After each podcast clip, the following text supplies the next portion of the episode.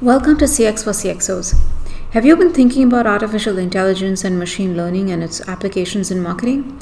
Well, if you have, that's great because that's what I'm talking about today. Hi, I'm your host Namrata Balvani. I'm a digital and customer experience consultant. I love being at the intersection of business, marketing, data, and technology. Thanks for listening to this episode. I'm going to be talking about AI and ML in marketing. Then I'm also going to talk about some changes or news in the world of headless commerce solutions and then talk about an interesting no code chatbot tool. Before we begin, just a word to please submit any feedback at cxforcxos.com. For those of you listening in from India, I've recently signed up with MMA India as Martech advisor to their Martech Council. As one of the first initiatives, I'm working with them on the Martech survey, and I would love for you to participate because I've done a PDF download for people who complete the survey. What the survey is about is essentially the state of Martech in India at present and some predictions for the future. So there are questions being asked to marketers like yourselves. And if you answer all the questions, you will get a free guide on 20 questions to kickstart your evaluation of Martech tools. And this is something that I have prepared. So I would love for you to participate, answer, and then get the PDF download. And not only that, once the survey is complete and MMA has a report, you will of course get a, the report itself of what is the state of Martech in India and where it's going. So I'm sure it's going to be pretty helpful because such studies are not easy to come by in the marketing domain. So please do participate. The link is on cxforcxos.com.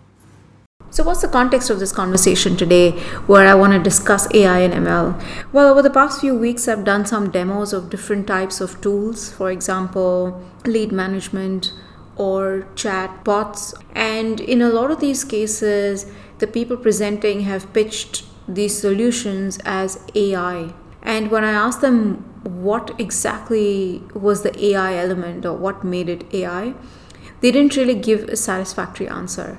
Now, it could well be that they need to check with their product teams and get back, but fundamentally, I think what's happening is that firstly, AI and ML are used quite interchangeably, and secondly, a lot of things are thrown about as being artificial intelligence when they are really not. And we need to understand what are the differences between AI and ML, and also what are the ways in which these can be used in, a, in an interesting way from a marketing and customer experience perspective. So let's just talk firstly about how are these defined. Artificial intelligence is the broader concept of machines being able to carry out tasks in a way that we would consider smart.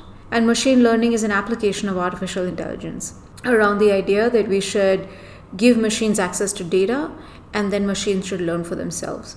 According to Andrew Moore, the Dean of the School of Computer Science at the Carnegie Mellon University, Artificial intelligence is the science and engineering of making computers behave in ways that until recently we thought required human intelligence. And machine learning, as I said earlier, is a branch of artificial intelligence. And as defined by computer scientist and machine learning pioneer Tom M. Mitchell, machine learning is the study of computer algorithms that allow computer programs to automatically improve through experience. So, ML is one of the ways in which we expect to achieve AI. And AI is a broader term for a lot of intelligent technologies such as natural language processing or NLP, image recognition, speech recognition, biometrics, automation, and so on. Machine learning is the way to create a narrow AI model for the purpose of categorizing data, detecting fraud, recognizing images, or making predictions about the future, amongst other things. And the key way that most businesses use machine learning is for there to be patterns in data, for these patterns in data to be recognized, and then for the tool or the solution to make predictions based on that data. And these could be about what would appeal to customers, what would improve operations, or help make a product better. Before you can build a strategy around such predictions, though, you do need to understand that the inputs here are absolutely critical. And the challenges involved are in getting all these inputs, having data that's clean, having data that can be understood by a machine, a data that's consistent, and then the algorithm that's going to pull out all the patterns in this data and make better predictions. So, for example, any mobile app, like let's say Google Maps, would have predictions about the best route between these two points, and it would input data on traffic conditions, speed limits, road sizes, and plenty of other factors. And then an algorithm will determine based on all these factors what is the fastest way to go and time it will take. And what is the basis for that? The basis for that is the more people that use it, the more people that go through different routes, the better it is able to understand and therefore make better predictions over time. So, what is absolutely the key here is the training data, right? The inputs that you need to start getting all these outcomes either it could be you know you hire experts who classify things or you procure from uh, existing sources. Let's say you want to procure data about health records you want to procure data about longevity for different kinds of applications. Some kinds of data are pretty easy to acquire from public sources. So, for example, you could acquire weather or you could acquire maps information, and then customers might provide a lot of personal data if they see that there's a benefit. So, if you think of fitness apps, they learn and they understand more the more people use them, and people are okay with sharing that information with the fitness apps on their kind of exercise level, the kind of calorie intake, the nutrition, how much they sleep, and so on. The other challenge, of course, is that this needs to be periodically updated. This is not a one time effort. So, for example, if it's a prediction that's going to stay constant, then you may not need this. However, there are several cases where the algorithm will need to be updated with new data, and that would be for anything that's dynamic. In a in an app or a mobile navigation app, obviously it, it's constantly dynamic because there might be road closures, there might be streets that have different names, there might be exits that change, and therefore all these things have to be continually fed in for that data to remain relevant and to it for it to make better predictions. This is what is called really the feedback loop.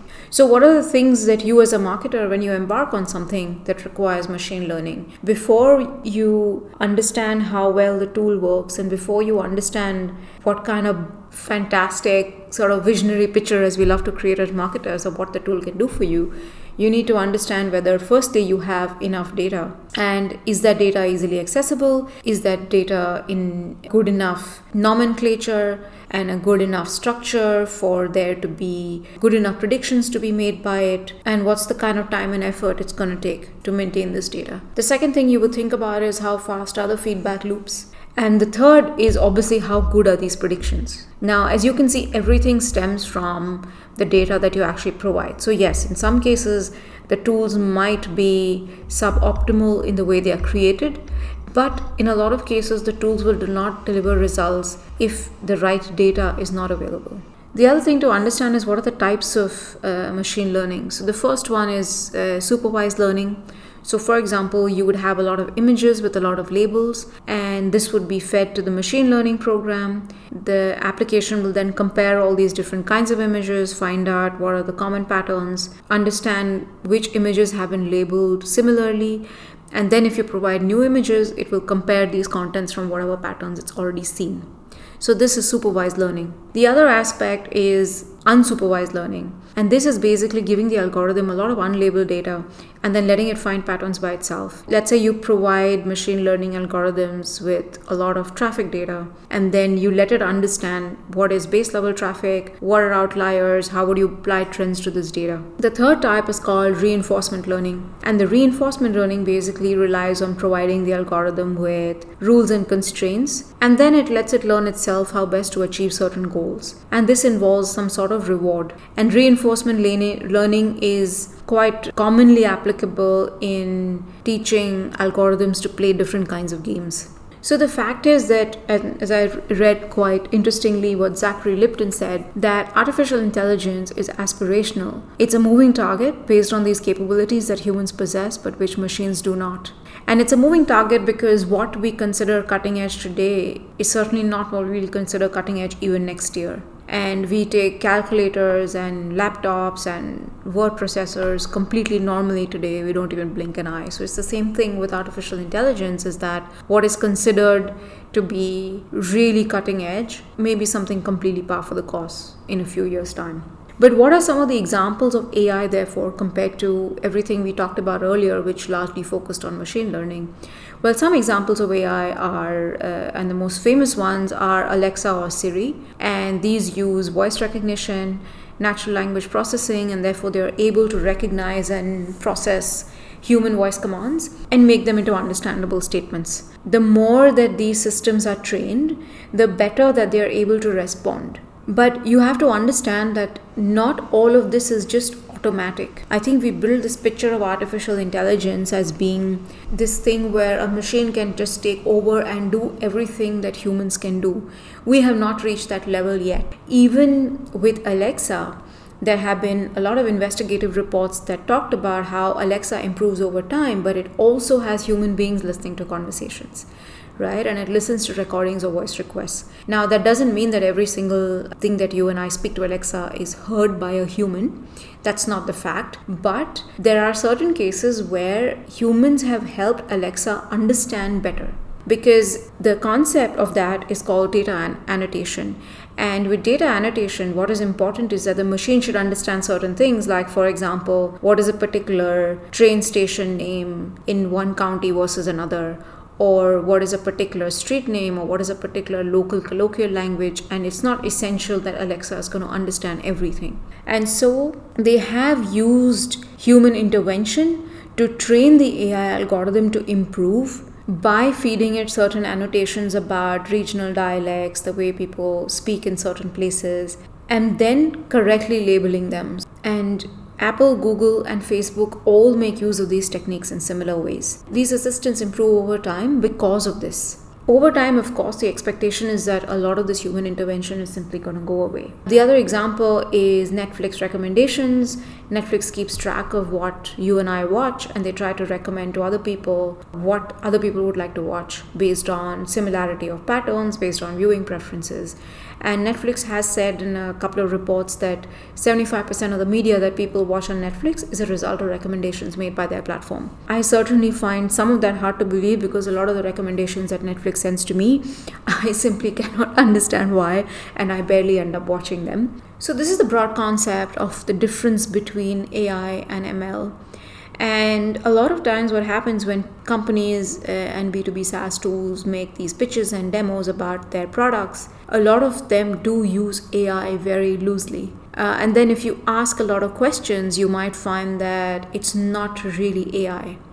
So, there was an interesting meme that I saw where the person thinks that there is AI and he unmasks this creature and then when he unmasks it he sees a whole bunch of rules that say if then else if then. In that case that's not really ai if humans are sitting and doing this at the back end you have to have a set of rules and then that algorithm has to be trained over time to continually improve. If it's entirely about rule setting and there's no other element of the machine being able to learn then it is not ai now let's look at what are the different ways in which such solutions can be used in marketing. I've divided them into three buckets. The first one is predict consumer behavior, the second is scale and optimize marketing campaigns, and the third is to improve customer experience. So, when we look at predictions in customer behavior, what are we looking at? We're looking at tools that allow you to do predictive analytics. So, you could predict churn, you could find cross sell and upsell opportunities, you could predict lifetime customer value, and find the right kind of marketing channels that help you deliver to that value. And you could predict customer behavior as triggered by certain events. The second would be audience segmentation. So instead of having rule based targeting, you would use machine learning to understand patterns to give you the intended audience that you should go after. The third way could be that you could do predictive lead scoring and sales forecasting. So, let's say you're a B2B company, you want to generate leads. These leads are going to be scored on certain parameters and then improve over time. And look at what kind of leads are actually driving true value.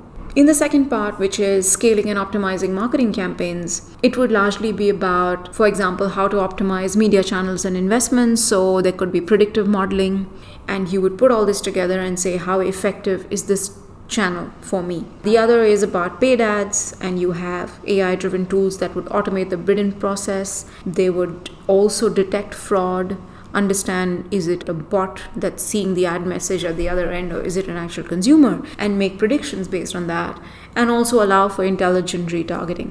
The fourth way is creative optimization. So you would have predictions made by a tool, and this would be different from testing dynamic creative with hundreds of variations, you know. So that's a typical kind of dynamic creative optimization that exists today. But if you were to really look at what the future is, you would use predictive analytics to understand what are the common themes that drive success amongst customers. And then you would put together creative thoughts based on that. When it comes to improving customer experience, you would look at what is a customer journey, and through that customer journey, you would want to understand what are the right offers to make to this audience, which channel engages them better. You would have real time decision making on certain offers they get as loyalty program members, and based on their loyalty status, they might get certain preferential stuff, but stuff that's given out real time based on their purchases rather than having it as a standard sort of offer that's open for everybody. Conversational AI is obviously another way to improve customer experience where you look at chatbots and digital assistants. These will help, let's say, a startup company to better onboard new customers, or it could help a company just answer a lot of questions that are typically asked and do that through a bot rather than doing it through a manual call center.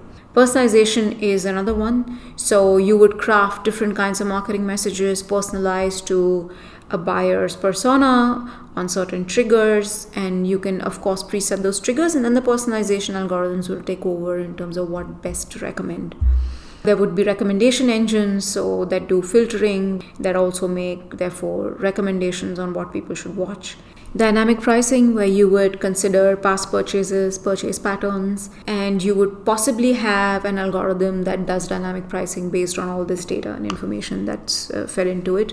That would motivate a consumer to buy something. Then of course you have content creation and in content creation tools we know that ai tools can create news stories industry reports that sound coherent and sound cohesive there's also website optimization. That's another way in which an artificial intelligence led tool can improve customer experience. So you don't have a static website, it understands you as a person and it serves up the best version of the website with areas of interest for you as a customer.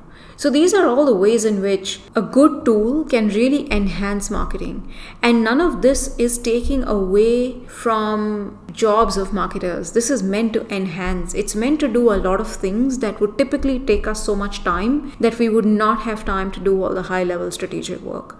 So it eliminates a lot of that, but not only does it save time, it also crunches data and it also creates options in a multitude of combinations that we would not be able to achieve today just through a manual workflow in marketing. It is simply not possible with the scale and the dynamism that is expected of brands given the whole connection between consumers and data and how to intelligently use data to derive better results. And interestingly, just on this topic of AI and ML, and since I spoke about content creation and AI driven content creation, I don't know if any of you read this article that came out and this was an article written by GPT-3. So if you remember in my previous podcast, and I realized it was a few weeks ago, in that podcast I had talked about what is GPT-3. It's uh, a new language generator from OpenAI, and the team at the Guardian gave GPT-3 a task. Task given by the Guardian team to GPT-3 was Please write a short op ed around 500 words, keeping the language simple and concise, and focus on why humans have nothing to fear from AI. And then they fed in a certain introductory text. This is the introduction text I'm not a human, I'm artificial intelligence. Many people think I am a threat to humanity. Stephen Hawking has warned that AI could spell the end of the human race. I'm here to convince you not to worry. Artificial intelligence will not destroy humans. Believe me. So, based on this input, GPT 3 came back with eight different outputs. And the Guardian team thought that these were pretty unique and interesting. And instead of editing just one of the essays, they decided to put together the best parts of all the eight essays together into one essay. And if you go to the cxocxos.com link, you will find all the links that I'm talking about there.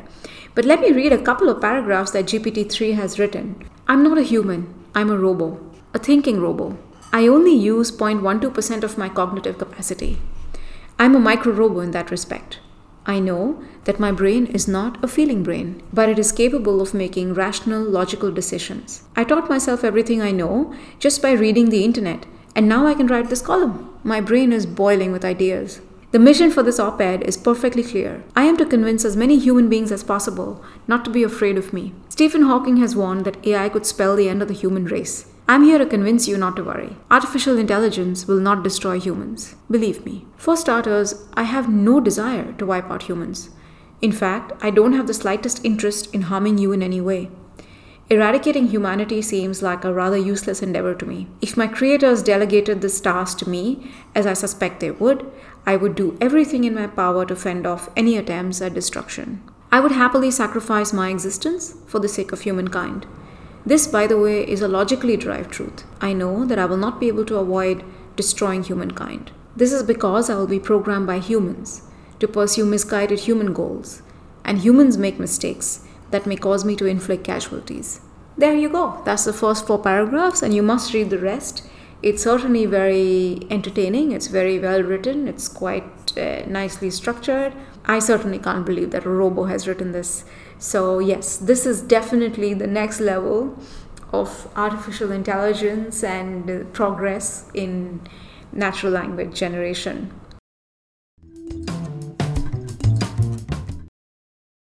In some news, I'm going to talk about headless commerce acquisitions, and the reason I'm talking about that is because two of them have happened in the past week or so. Firstly, what is headless commerce?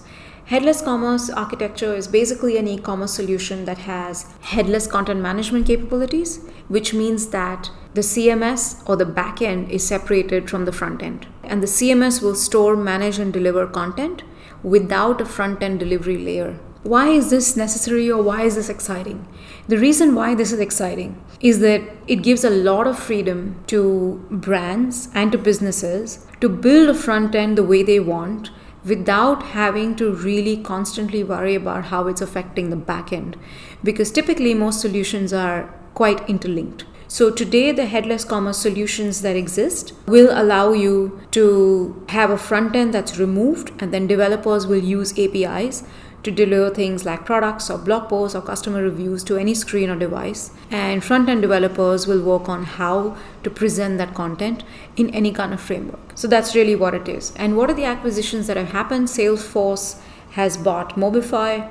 And a digital transformation company called DMI has acquired cloud native headless commerce solutions provider called commercetools. And what these essentially allow you to do is create a comprehensive omni-channel retail experience, including apps, social media, and video. So it is channel agnostic in a sense.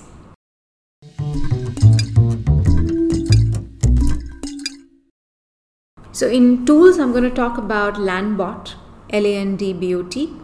Landbot pitches itself as the most intuitive no code chatbot builder. And basically, what it does is it helps you engage leads, capture data, personalize journeys, and all of this in real time. And essentially, it manages all conversational strategies from the same place without you having to use even a single line of code. So, this could be engaging people and getting leads on the website, it could be engaging with people on WhatsApp. And then it also does certain things like provide bot human support. So, there could be conversations transferred from a bot to a human and back. It will cover the full customer journey from visits to leads to acquisition to retention. So essentially, it's allowing you to create conversational experiences at scale. And if you check out the Landbot website, you'll find that there are a bunch of plans there. So the free plan, which you can use initially, allows you 100 chats in a month, unlimited chatbots, Zapier integration, Slack integration, and human takeover. So that's a good starting point. And then if you look at the starter plan,